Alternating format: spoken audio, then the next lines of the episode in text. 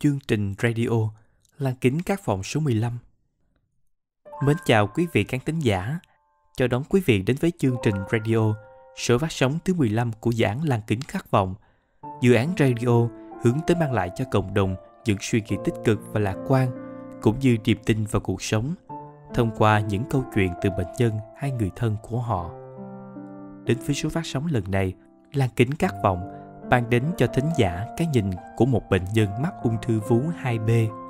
Nhưng cô ấy đã vượt qua cơn khủng hoảng tâm lý để có thể tận hưởng cuộc sống thêm một lần nữa. Sau đây, kính mời quý khán thính giả lắng nghe nội dung chia sẻ. Yêu bản thân thêm lần nữa. Một ngày giữa năm 2016, tôi nhận được kết quả bị ung thư vú tại Bệnh viện Ung bướu Nghệ An bầu trời chưa đổ sụp xuống chân. Nhưng tôi vẫn cố bảo thủ rằng kết quả sai rồi, bác sĩ sai rồi. Mình không thể như vậy. Tôi ra bệnh viện ca hà nội, làm sinh tiết lại. Tôi cầu mong kết quả sẽ khác đi.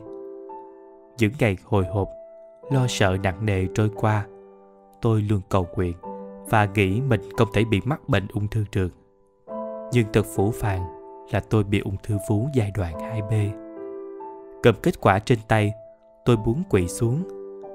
Tôi nhìn chồng mà nước mắt cứ tuôn trào nhẹ ngào, không nói được lời nào.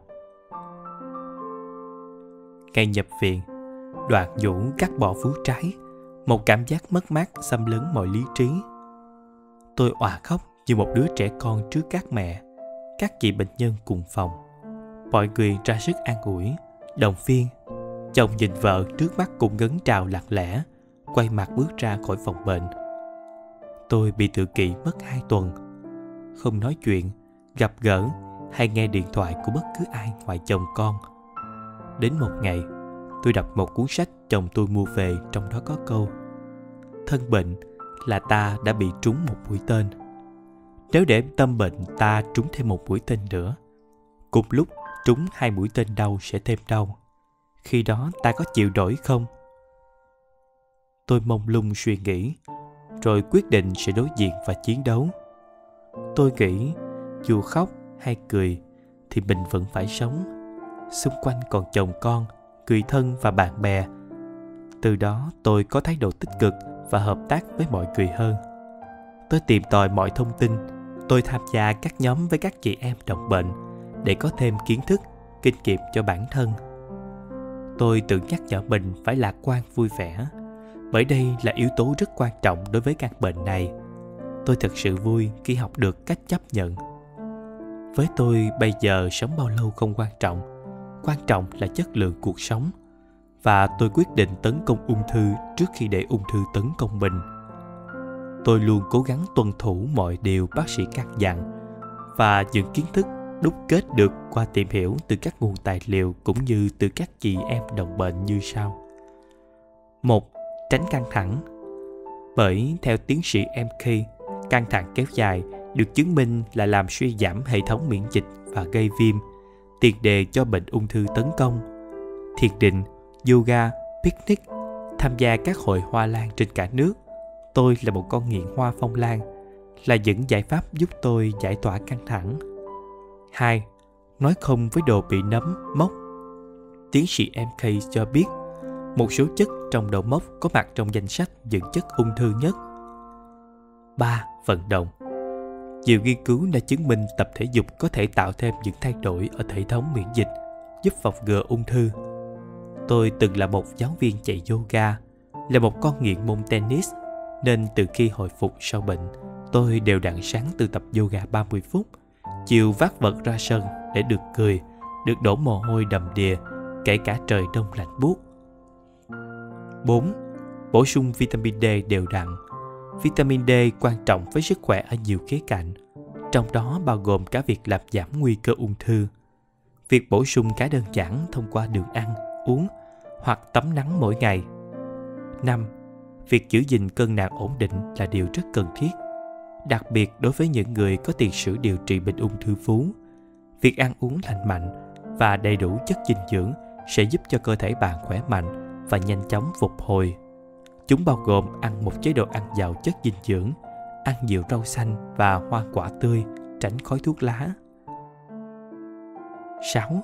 Từ thiện Một nghiên cứu lâm sàng cho thấy những hành động tình nguyện giúp đỡ người khác, tham gia công tác xã hội hay các hoạt động đánh thức lòng vị tha sẽ đẩy mạnh chức năng hệ miễn dịch. Đây là việc tôi đã từng làm khi chưa bị bệnh. Mặc dù không được thường xuyên, vì nhiều lý do, nhưng tôi luôn cố gắng theo sức của mình. Từng đứng giữa ranh giới giữa sự sống và cái chết, nếm trải đủ đau đớn của một bệnh nhân ung thư. Nhưng đối với tôi, suốt hơn 3 năm qua chưa bao giờ ung thư là dấu chấm hết của cuộc đời mình. Tất cả những việc tôi làm đều vì bản thân, vì gia đình và vì muốn gửi đến cho tất cả mọi người xung quanh những người đồng bệnh một thông điệp rằng trong cuộc sống khi mình gặp biến cố nên tìm một lối trẻ mới. Trong những cái không hoàn hảo, ta vẫn tìm vẻ đẹp rất hoàn hảo để thấy được đẹp tâm hồn, đẹp nhân cách mới là đẹp đích thực. Không quan trọng số lượng ngày sống, mà chỉ quan trọng ý nghĩa và chất lượng của một ngày sống. Do vậy, còn một ngày sống sẽ luôn là ngày sống vui, sống khỏe và sống có ích nhất. Thái độ của chúng ta đối với ung thư như thế nào quyết định đến chất lượng cuộc sống của chúng ta như nhân vật trong số radio hôm nay đã chia sẻ. Việc cô ấy vượt qua những khó khăn về tâm lý trong những ngày đầu đã giúp cô tận hưởng cuộc sống này đúng nghĩa hơn. Thay vì buồn bã, chôn vùi tâm trạng trong những ngày tháng bi thương, thì chúng ta phải vượt qua và học cách sống chung với chúng.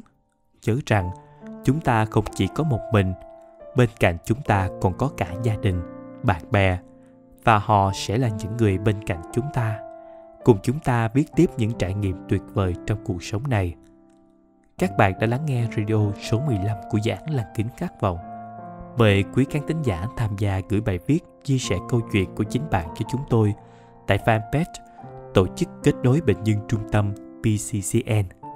Đừng quên nhấn thích, đăng ký và nhận thông báo để không bỏ lỡ những chương trình mới nhất của giảng lăng kính Khát vọng nhé. Tạm biệt và hẹn gặp lại quý khán thính giả trong các số phát sóng tiếp theo.